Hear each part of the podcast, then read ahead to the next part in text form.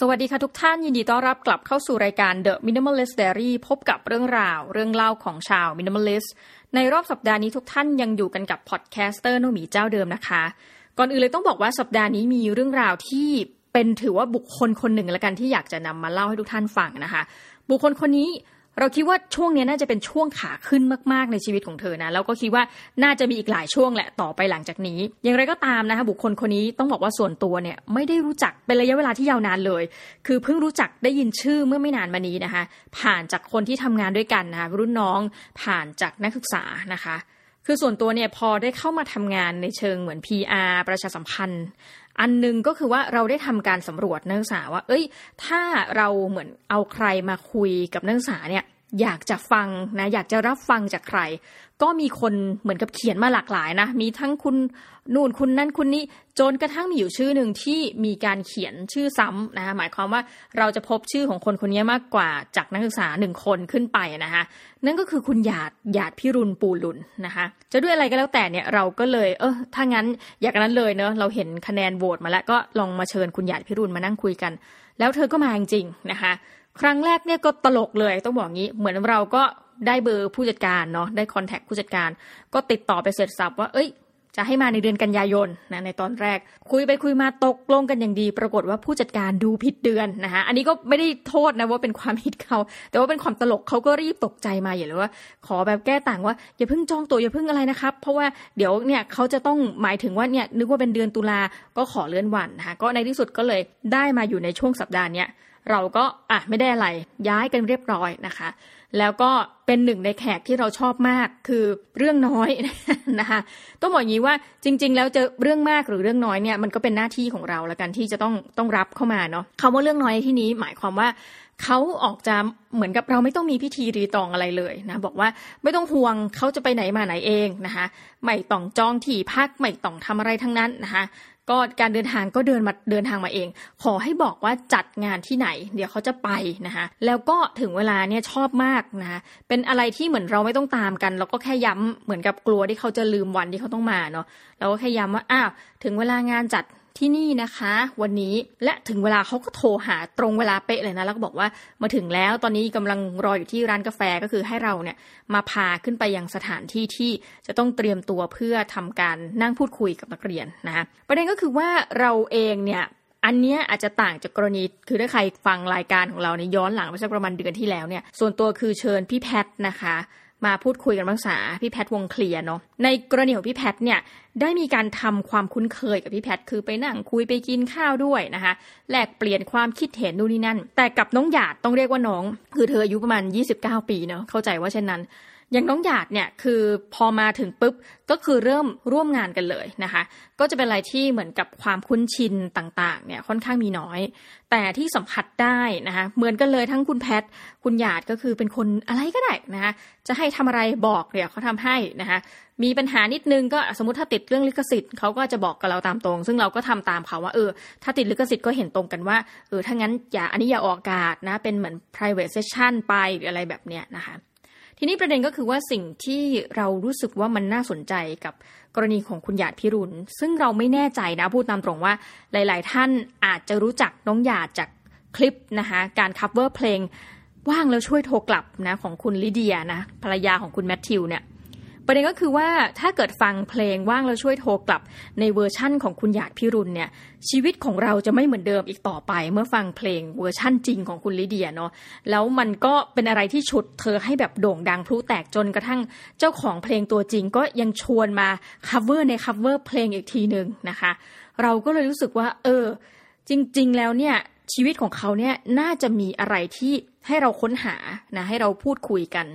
ปรากฏว่าสิ่งที่น่าสนใจอย่างหนึ่งเนาะที่คิดว่ามาคุยให้ทุกท่านฟังก็คือเป็นการย้อนหลัง เพราะว่าณตอนที่นั่งเมาเนี่ยเราก็ไม่ได้มีการต้องพูดว่าไม่ได้ตั้งใจที่จะอัดเทปเก็บไว้นะแล้วแบบเหมือนมาโชว์ในรายการนี้แล้วกันเพราะมันเป็นเรื่องงาน ประเด็นที่เราคิดว่าน่าจะมาพูดคุยคือความมองโลกในแง่ดีของน้องหยาดเหมือนกับว่าเขาเป็นคนที่ปรับตัว ได้รวดเร็วอะไม่ว่าจะกรณีใด ๆ ในชีวิตนะเขาก็เล่าให้ฟังว่าตั้งแต่เขาจำความได้ตั้งแต่เป็นเด็กเนี่ยก็จะเป็นคนที่เหมือนกับคุณแม่เขา คุณแม่เขาเนี่ยจะเป็นคนที่มีความเป็นมีมีเป็น entertainer อะค่ะ ก็จะร่วมกันร้องเพลงกับคุณแม่เนาะทำเหมือนจับตะหลิวจับอะไรแบบทำมาเป็นไมค์จริง ๆ ที่บ้านก็เดาว่านะน่าจะมีคาราโอเกะส่วนตัวกัน แล้วก็นั่งร้องเพลงกันอย่างมีความสุข ทีนี้จะต่างนิดนึงอย่างทางคุณพ่อเนี่ยก็จะเป็นคนที่คล้ายๆกับเจ้าระเบียบกว่าคุณแม่นะอันนี้อาจจะพูดว่าเจ้าระเบียบไม่ได้แต่ว่าจะไม่ได้เป็นคนสนุกสนานมากถึงขั้นคุณแม่นะก็เลยคุยว่าอะถ้างั้นน้องหยาดเนี่ยน่าจะได้คุณแม่มา ก็เติบโตมาในครอบครัวที่มีลักษณะเป็นคนในเครื่องแบบนะคะในครอบครัวก็มีทั้งทนายทหารหรืออะไรก็ตามที่ต้องต้องใส่ชุดอะข้าราชการนะคะแต่ถามหยาดข้อหนึ่งเนี่ยที่สำคัญเหมือนกันนะ เรารู้สึกว่าใครก็ตามที่แบบชีวิต มีเป้าหมายตั้งแต่เด็กแล้วไม่เปลี่ยนเนี่ย ส่วนใหญ่ชีวิตเหมือนพุ่งทยานจริง ๆ นะ ในหลาย ๆ คนที่เรารู้จักญาติเขาบอกว่าตั้งแต่เด็กเนี่ยเขาจะชอบเล่นเหมือนกับเล่นละครนะคะแล้วก็เหมือนกับคิดว่าตัวเองเนี่ยเป็นเจ้าหญิงแล้วก็ให้เพื่อนมาแบบว่าทำเป็นช่วยเหลือค่ะเช่นบอกว่าอ้าวอย่าจับมือนะ อย่าจับมือแบบเอออย่าจับมือเราอะไรเงี้ยคล้ายๆกับเหมือนเป็นคนดังอะ่ะ แล้วก็อะก็จับมือจับมืออะไรเงี้ย ก็เป็นลักษณะนั้นนะคะเล่นอย่างนั้นมาตั้งแต่เด็ก เหมือนกับซ้อมมาว่าวันหนึ่งเนี่ยเธออาจจะกลายเป็นคนมีชื่อเสียงเนาะอันนี้ก็น่าสนใจมาก ก็บอกว่ามีความสุขใช้ชีวิตแบบนั้นนะคะ เกิดที่จังหวัดหนองบัวลำพู แล้วก็เติบโตที่นั่น อันนี้หลาย ๆ คนที่ถ้าเป็นแฟนพันธ์แท้คุณหยาดอาจจะพอรู้อยู่แล้วเนาะส่วนหนึ่งในชีวิตที่ได้พลิกชีวิตของเธอไปก็คือว่า เธอสอบชิงทุนนะคะ ไปอยู่ที่สหรัฐอเมริกาได้ปีหนึ่งเป็นนักเรียนแลกเปลี่ยนนะคะ ประเด็นก็คือว่าในช่วงนั้นพอเหมือนกับไปอยู่เนี่ย มันก็คงเปลี่ยนชีวิตเธอบางอย่าง ตรงนี้เราก็ไม่ได้คุยกันมากนะคะแต่ตัดภาพกลับมาคือว่าเมื่อเธอกลับมาจากที่อเมริกาแล้วเนี่ย เธอก็บอกว่าเฮ้ยเธอชอบแบบเมืองหนาวมากเลยนะคะแล้วก็เลยมานั่งดูว่าพอเข้ามาหาวิทยาลัยในไทยเนี่ย เธอก็อยากเข้ามหาวิทยาลัยที่มีอากาศหนาวเย็นนะคะเธอบอกเอ๊ะที่ไหน ที่มันจะมีอากาศหนาวเย็นนะก็เป็นเหมือนโจ๊กของเธอคือว่าเออเธอคิดว่าเชียงใหม่เนี่ยน่าจะหนาวเย็นมากที่สุดก็เลยเข้ามอชอปรากฏเพราะว่าเข้ามาโอ้โห เหมือนถูกหลอกนะร้อนมาก เธอก็คุยไปแล้วคนก็หัวเราะติดตลกตามไป ทีนี้เราก็บอกว่า เอ๊ะ จริง ๆ แล้วจากการที่อยู่น้องบัวลำพูเนี่ยนะคะ คือเป็นคนอีสานโดยกำเนิดเนี่ยนะ แล้วจริง ๆ เนี่ยพอย้ายมาอยู่อีกที่หนึ่ง ซึ่งแน่นอนว่า อย่างมหาวิทยาลัยในภูมิภาคค่ะ อย่างขอนแก่นเนี่ยเราก็จะเข้าใจว่ามีนักศึกษาจากภาคอีสานไปเรียนเยอะเช่นเช่นเดียวกันกับมหาวิทยาลัยเชียงใหม่นะหรือว่าสงขลานครินก็จะมีคนในภูมิภาคนั้นไปเรียนเยอะ แล้วเธอเข้ามาแน่นอนเลยจากหนองบัวลำพูเนี่ยนะคะไม่น่าจะมีเพื่อนมาเยอะ เธอก็บอกใช่แต่ว่า เธอเป็นคนที่ปรับตัวได้ง่าย แต่ไหนแต่ไรแล้ว เหตุผลเพราะว่าย้อนไปในวัยเด็ก เธอบอกว่าเธอเป็นคนที่ต้องย้ายโรงเรียนบ่อย ดังนั้นย้ายไปทีไรเนี่ยเธอก็จะรีบไปทำความคุ้นเคย แล้วเธอก็เป็นเด็กกิจกรรมนะเหตุผลคือพอพอย้ายโรงเรียนบ่อยอ่าไปที่ไหนก็ต้องรีบปรับตัวเนอะพอทำกิจกรรมเขาบอกเพื่อนก็จะชินครูก็จะชินนะคะก็ต่างจะบอกว่าอ้าวหยาดพิรุณไปทำนู่นหยาดพิรุณไปทำนี่ เธอเลยบอกว่าเธอเป็นคนที่ไม่เคยปฏิเสธโอกาส ไม่ว่าโอกาสใดจะหยิบยื่นเข้ามาเธอแบบ คว้ามันแล้วเธอบอกว่าเอาจริงแล้วเนี่ยคือเราก็ถามว่าเอ๊ะทางนี้เป็นคนที่ชอบการแข่งขันหรือเปล่านะเออจริง ๆ แล้วเรารู้สึกว่าคนไทยส่วนหนึ่งเนี่ยมักจะไม่บอกว่าตัวเองเป็นคนชอบการแข่งขันนะ แต่ว่าวันเมื่อต้องเข้าการแข่งขันเนี่ย อันนี้อาจจะเป็นประสบการณ์ส่วนตัว ก็รู้สึกว่าอยากชนะนะคะยายเขาบอกว่าสิ่งหนึ่งที่น่าสนใจเกี่ยวกับชีวิตเขาคือว่ามันก็ไปเหมือนกับไปตาม สายทานไปตามลำธารอย่างนั้นนะคะคือใครชวนให้ทำอะไรมาก็ทำแล้วเป็นข้อดีในชีวิตเธออย่างหนึ่งคือ มักจะมีคนเหมือนกับมาชวนเธอทำนู่นทำนี่หยิบยื่นโอกาสให้เธอเสมอ แต่ว่าข้อดีของเธอนะในทางกลับกันก็คือว่าเธอก็ไม่รีรอแล้วกัน ไม่รีรอไม่ยึกยักก็ใครให้ทำอะไรเธอก็ทำนะคะทีนี้พอเข้ามาหาวิทยาลัยก็เป็นเหมือนการบุคลิกเดิม เธอก็รู้สึกว่าเออเนี่ยถ้างั้นอยู่มหาลัยเธอก็ทำกิจกรรม แล้วก็ปรับตัวได้อย่างรวดเร็วมากนะคะ ก็คือว่าอยู่ดีเป็นคนอีสานที่ไปพูดภาษาเหนือเฉยเลยนะคะแล้วก็พูดได้แบบสนุกสนานมาก เธอก็เล่าว่าวันหนึ่งอันนี้เราไม่แน่ใจว่าคนจะรู้เยอะไหมนะ เธอได้ไปเล่นละครบรอดเวย์นะคะ ที่สหรัฐอเมริกา แล้วก็ไปเล่นละครบรอดเวย์ ต้องเรียกเอออังกฤษเขาจะไม่เรียกบรอดเวย์แล้วก็ไปเล่นนะคะเล่นละครเวทีเนี่ยแหละ ละครเพลง musical นะ ที่สหราชอาณาจักรแต่ไปนู่นเลยไปทางฝั่งสกอตแลนด์นะคะ เธอบอกว่าการเล่นของเธอเนี่ย คือไม่ได้อยู่ดีๆ เนี่ย เดินบินขึ้นไปแล้วเพื่อไปแบบว่าออดิชั่นไปอะไรโดยที่ไม่มีจุดมุ่งหมายนะคะประเด็นก็คือว่าเธอไม่รู้หรอกว่ามันมีการคัดตัว แต่บังเอิญว่านะคะละครเรื่องนี้เขาต้องการคนที่เป็นผู้หญิงเอเชียนั่นแหละ เหมือนเรื่องราวเนี่ยมันคือลักษณะหาบุคลิกที่เป็นผู้หญิงไทยอะว่าง่าย ๆนะคะ แล้วก็เลยมีคนมาบอกเธอ คุณครูก็บอกกันเธอบอกนะครูบอกเอ้ยลองสมัครสิ เธอก็ไม่ได้คิดอะไรก็เนี่ยอีกแล้วนะคะ คนหาโอกาสมา เธอก็บอกอะเธอก็สมัครไป ปรากฏว่าไปได้เล่นที่อเมริกาแล้วก็ประสบความสำเร็จมากนะ สุดท้ายก็เลยได้ไปงานเป็นเหมือนกับเทศกาลละคร อันใหญ่เลยนะ คือหมายความว่า มีละครทุกประเภทเนี่ยจะไปแสดงที่สกอตแลนด์ คือถ้าใครไปเทศกาลเนี้ยก็จะถือว่าไม่พลาดอะไร เพราะมันจะมีละครทุกประเภท คือส่วนตัวถามว่าเคยไปเทศกาลนี้ไหมนะคะ เคยไป เดี๋ยวเราอาจจะแบบต้องมาโน้ตให้ว่ามันเป็นเทศกาลที่แบบมีจัดทุกปี แต่ปีนี้โควิด -19 ก็คงไม่มีเนาะ คือเป็นที่รู้กันเลยว่าถ้าอยากไปชมเนี่ยให้ไปนะ ซึ่งมันก็เป็นอะไรที่แบบ เฮ้ยสนุกสนานมากนะคะประมาณนี้เธอก็เหมือนได้อิมเอมกับช่วงนั้นในการที่แบบทั้งเดินทางอยู่ที่อเมริกาอยู่ที่อังกฤษเนาะสหราชอาณาจักรนะกลับมาเมืองไทยก็มาเรียนต่อให้จบนะแต่ว่าความฝันที่เธอบอกว่าอยากจะเป็นดาราเป็นนักแสดงนะหรือว่าเป็นนักร้องเป็นอะไรที่อยู่ในวงการบันเทิงเนี่ย ก็ไม่เคยเปลี่ยนนะแล้วโอกาสมันก็มาหาเธอคือสิ่งนี้เป็นสิ่งที่น่าสนใจมากนะ เธอเข้าไปประกวดนางสาวเชียงใหม่ในดวงใจแล้วเธอบอกว่า แปลกมากเลย เรื่องนี้มันผ่านมาไม่รู้กี่ปีแล้วคนก็ยังพูดถึงเธอในเวทีนี้อยู่นั่น เพราะว่ามันมีคลิปนะไม่ใช่คลิปหลุดนะเป็นคลิปที่ออกมาในการประกวด เธอบอกว่า ก็อยากรู้ว่ามันเป็นยังไงอะ่ะ เธอเป็นคนชอบหาโอกาสเนาะ เธอก็เลยลองประกวดให้รู้ แล้วหลังจากนั้นไม่เคยประกวดอีกเลยนะนักเวทีนางงามที่ไหน อันนี้เป็นอันเดียวนะคะประโยคเด็ดของเธอซึ่งพูดเป็นภาษาเหนือ ซึ่งส่วนตัวเนี่ยพูดไม่ได้นะคะ แต่ว่าขอแปลแบบจากเหนือเป็นไทยไทยกลางแล้วกันนะคือว่า คนเราเลือกเกิดไม่ได้นะคะ แต่ก็เลือกที่จะไม่เกิดก็ไม่ได้เหมือนกันนะคะ เราก็เลยรู้สึกว่า เออ มันเป็นประโยคที่ ที่น่าสนใจเนาะการพูดแบบนี้แล้วก็ดูออกว่าคนที่พูดเนี่ยออกจะมีบุคลิกติดคำนะเป็นคนตลกเธอบอกเออเนี่ย มันก็เป็นอะไรที่เปิดโอกาสเธอมากเลยหลังจากการประกวดนางงามนั้นทำให้เธอเนี่ยมีธุรกิจใช่ไหมก็คือธุรกิจทำสายสะพาย แล้วก็ทำในจังหวัดเชียงใหม่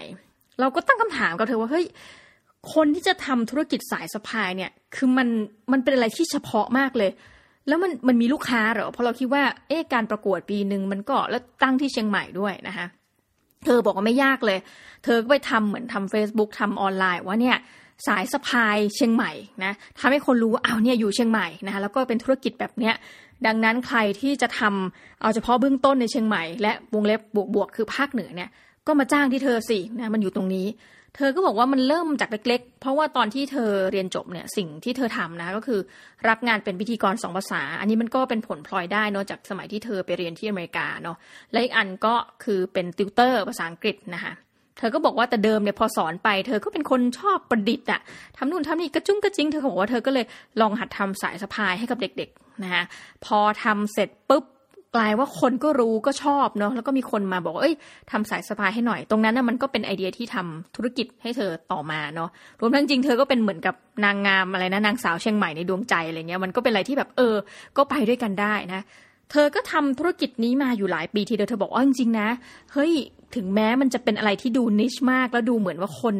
ไม่น่าจะมีคนมาใช้บริการเยอะแต่กลับมีเรื่อยๆนะคะ แล้วก็เหมือนค่อนข้างจะเป็นกิจการที่เนื่องจากคนไม่รู้จะไปไหนอะ่ะ พอจะจัดงานทีก็มาหาเธอ ตั้งแต่การประกวดดาวเดือนอย่าลืมนะโอ้โหมีงานนู่นงานนี้มีทั้งปีสายสะพายนะ กิจกรรมสังสรรค์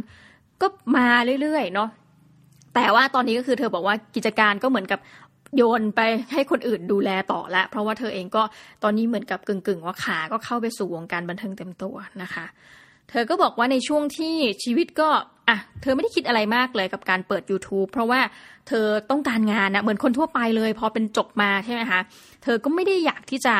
ตามรอยกับที่บ้านเพราะเธอบอกว่าที่บ้านเธอก็ถ้าถามจริงก็คงอยากจะให้แบบรับราชการอะไรพวกเนี้ย แต่เธอก็รู้สึกว่าเออจริง ๆ มันไม่ใช่ความต้องการของเธอเนาะมันไม่ใช่สไตล์ว่าง่าย ๆ เธอก็เลยเหมือนกับมาทำงานของตัวเอง แล้วก็มันก็เริ่มจากการที่ตัวเองเป็นพิธีกรเป็นอะไรเงี้ยก็เริ่มเอาคลิปตัวเองเนี่ยคือทำ YouTube แล้วก็ลงเพื่อเวลาคนมาจ้างเขาถามว่าเอ้ยมี portfolio ไหมมีผลงานอะไร เธอก็บอกอ้าวดูในคลิปเลยนะคะ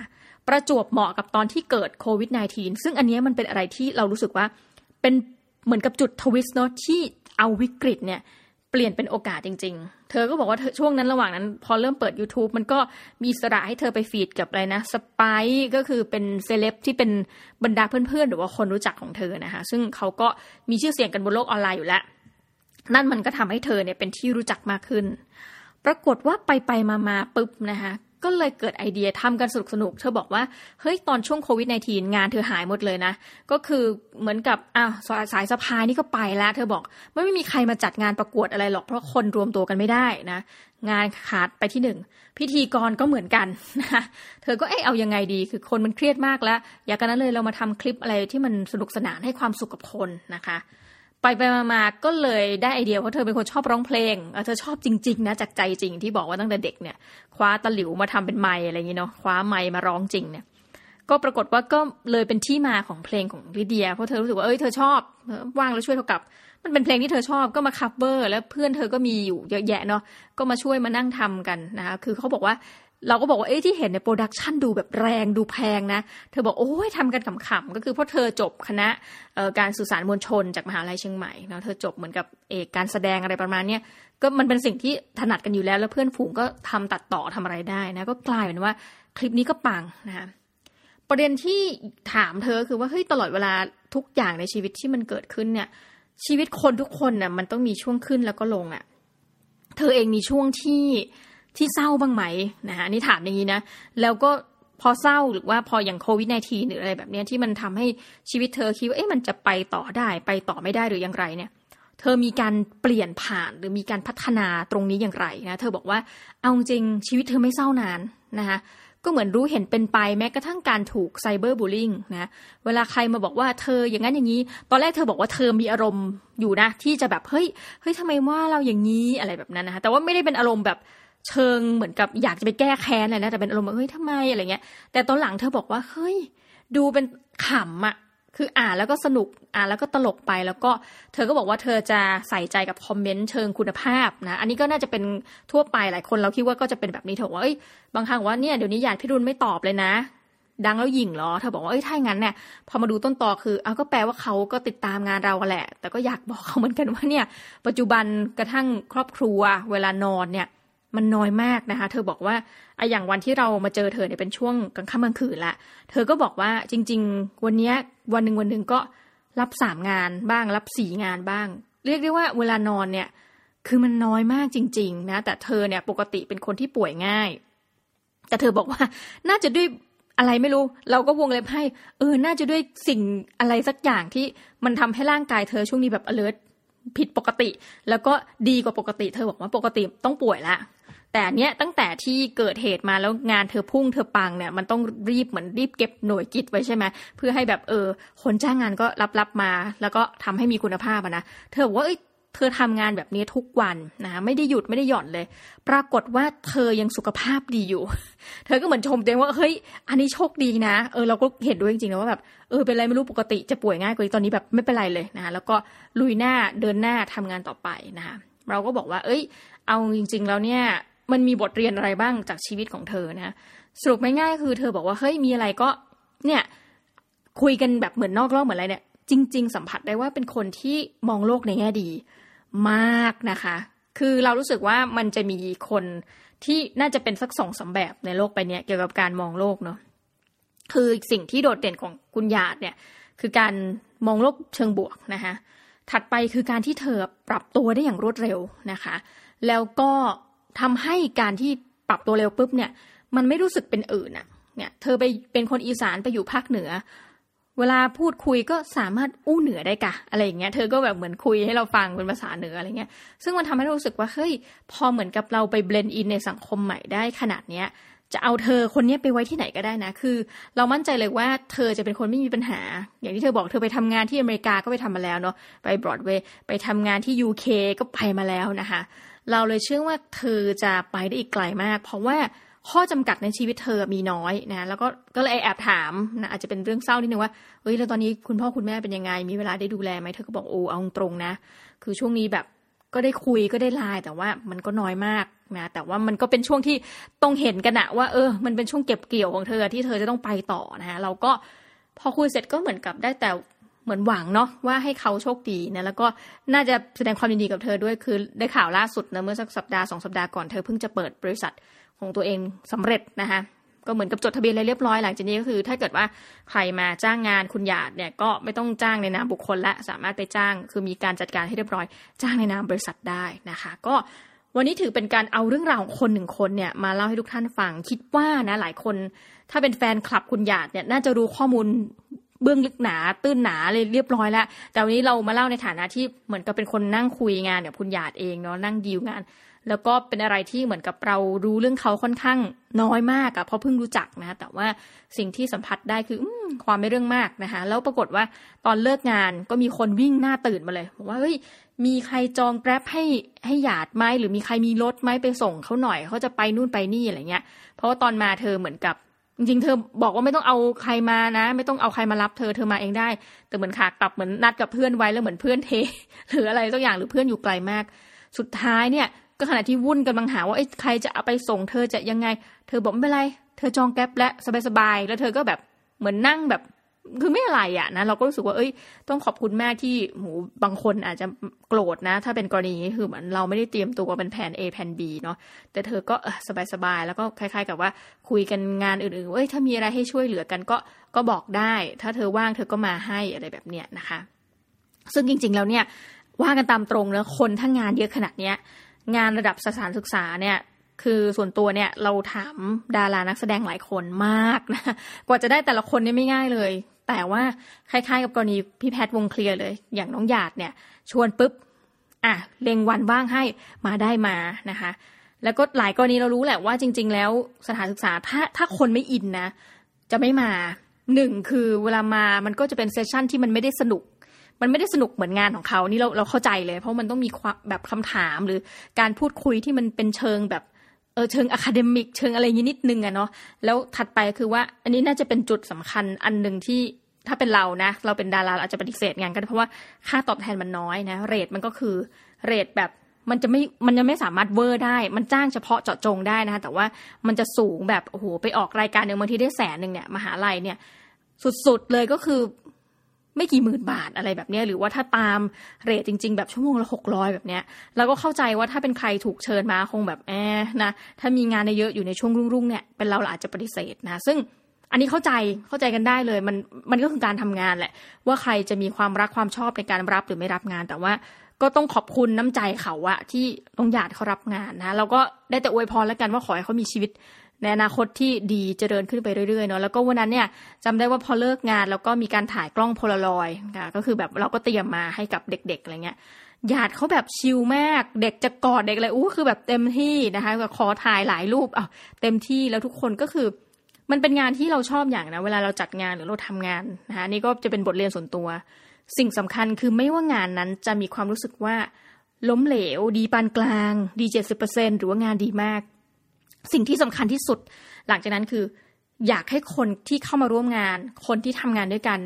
มีความสุขนะคะก็คือเรารู้สึกว่าวันนั้นคนที่มาร่วมงานก็คืออยู่ยืนอยู่รอรับนะรูปโพลารอยนะเจอหน้าเราก็แบบอ้าวอาจารย์สวัสดีค่ะจุ้งจริงจุ้งจริงก็คือ รู้สึกว่าเขามีความสุขนะแล้วก็ประการถัดไปคือ คนทำงานกับเราเนี่ยมีความสุขหรือเปล่านะวันนั้นก็คือแบบทำเสร็จ ไม่ต้องพูดอะไรกันมาก เอาตรงๆนะ คุยคือแบบเราจะมีเหมือนกับ TA นักศึกษาช่วยฝึกงาน แล้วก็มีน้องที่จบไปแล้ว แต่ว่าก็ยังทำงานร่วมกันอยู่อะไรเงี้ยไม่ต้องคุยอะไรกันแมากจริง นั่งยื้อนั่งรอกันอะนั่นนี่นั่นตอนแรกบอกอ้าวเฝ้าพี่หยาดก่อนรอพี่หยาดเรียกแกล็บนั่งกันยุกจุงจริงจุงจริงสุดท้ายอ้าวไปแล้วก็ขึ้นรถกันไปขึ้นรถเราเนี่ยแล้วก็ขับพากันไปกินนะคะกินเหมือนกับบรรดาหมูกระทะอะไรแบบเนี้ย ซึ่งเราก็รู้สึกว่ามันเท่านี้เองทุกท่านชีวิตนะ แล้วเราก็เลี้ยงเด็กแล้วก็คุยกันค้ำแบบ คือมีความสุขนะแล้วก็เรียกได้ว่าเสร็จแล้วก็แบบเออพอกินเสร็จนี่คือวิถีคนอ้วนอย่างแท้จริงอ้าวเฮ้ยเด็ก ๆ เราไปกินมนนมสดกันไหมเด็กก็อ้าวไปอาจารย์ขับไปต่อไปกินมนนมสด ซึ่งเป็นอะไรที่สุดท้ายท้ายสุดที่บอกคือว่าเฮ้ยงานมันจะยังไงไม่รู้ส่วนตัวเนี่ย เราก็รู้สึกว่าเราเองอะ่ะ คุยในลักษณะว่ากลางๆ คือมันเรายังเรากับคุณหยาดเนี่ย เวลาคุยเวลาออกงานเนี่ย คนละเคมีมันจะคนละแบบ ไม่ใช่ว่าไม่ถูกกันเลยอะไรเงี้ยนะแต่มันเคมีในการทำงานเนี่ย หรือความสุดความความการคุยเนี่ยมันคนละแบบ คือเราจะรู้สึกว่าเราน่าจะด้วยอายุแหละ เราจะเอนจอยการสัมภาษณ์พี่แพทเพราะว่าถามไปหนึ่งคำถาม พี่แพทไปยาว ซึ่งอันนี้ง่าย คนถามก็ไม่ต้องมาคิดอะไรคือ เพราะเนื่องจากพอพูดยาวปุ๊บเราก็จะหยิบประเด็นในความยาวนั้นมาเจาะแล้วก็ถามคำถามใหม่คือมันจะคิดได้ทันที น้องหยาดเนี่ยเขาจะเป็นคนที่เหมือนกับ เขาจะพูดอะพูดเสร็จแล้วจบคือพูดเร็วอะ่ะ เหมือนกับว่าไม่ได้พูดเร็วแบบเร็วงั้นแต่ว่าพูดเหมือนเราถามไปคำถามหนึ่งเขาจะตอบมาเร็วจนกระทั่งเราตกใจว่าคำถามที่เรา list ไว้ตายแล้วมันจะไม่พอ เพราะว่าเรามีเวลาอยู่กับคนหลายชั่วโมงมากอะไรเงี้ย คือมันก็จะเป็นความที่อันนี้ทำให้รู้สึกว่าเคมีไม่ตรงกันในแง่ว่าการสัมภาษณ์ของเราเนี่ยจะยากกว่าที่เราเหมือนเทียบกับสัมภาษณ์พี่แพทนะคะแต่ว่าอันนี้ก็เลยบอกว่างานตัวเองเนี่ยสำหรับเราคือกลางๆ เพราะว่า พอมันต้องคิดคำถามเนี่ยเราก็จะเอิกอักเอิกอักเอิกอักนะแต่ว่าที่สุดแล้วนะเราก็รู้สึกว่าในภาพรวมจบงานแล้วเรามีความสุข ไปนั่งกิน ชาบงชาบู หมูกระทะ ไปนั่งกินมนต์นมสดอู้ happy สุดๆนะแล้วก็ขับรถไปส่งเด็กๆ ตามทางที่เขาอยากจะให้เรา drop มาไปส่งคณะมั่งไปส่งอะไรมั่งโอ้ happy สุดๆนะก็ถือว่าเป็นอีกหนึ่งสัปดาห์ที่ผ่านไป แล้วก็สัปดาห์นี้จริงๆเราเหมือนกับกังวลหลายอย่างเนาะกังวลทั้งแบบ ทั้งวันเสาร์อะไรเงี้ย เราสอนปริญญาโทสองตัว โอ้ยกลัวงานจะนู่นนี่นั่นแต่มันก็เป็นอีกสัปดาห์ทุกท่านที่มันผ่านไปด้วยดีนะคะ วันนี้ก็เลยนำเรื่องราวของน้องหยาดมาเล่าทุกท่านฟัง แล้วก็คิดว่าสัปดาห์ของทุกท่านเนะสัปดาห์ที่ผ่านมาเราหวังว่าจะเป็นสัปดาห์ที่ดี หรือถ้าสัปดาห์ที่แล้วมันไม่ดีไม่เป็นไรนะคะ it's just a bad week นะ not a bad life ไม่นะ copy paste ซะเลย เราก็เชื่อว่าสัปดาห์นี้เริ่มต้นวันจันทร์นะคะทำทุกวันของท่านให้แม่ จ๋งไปเลยนะคะทำทุกวันของท่านให้มีความสุขก็แล้วกัน เราก็จะพยายามด้วยนะ มันก็จะมีขึ้นแล้วก็ลงนะชีวิตคน แต่ว่าสัปดาห์นี้ขอให้เป็นสัปดาห์ที่ดีนะคะสำหรับทุกคนกันแล้วกัน แล้วก็ขอบคุณมากนะคะ ที่อยู่กันจนจบรายการสำหรับวันนี้ แล้วก็สัปดาห์หน้ามาพบกันใหม่นะกับรายการ The Minimalist Diary สำหรับวันนี้นะคะน้องบีต้องขอลาทุกท่านไปก่อนนะคะ สวัสดีค่ะ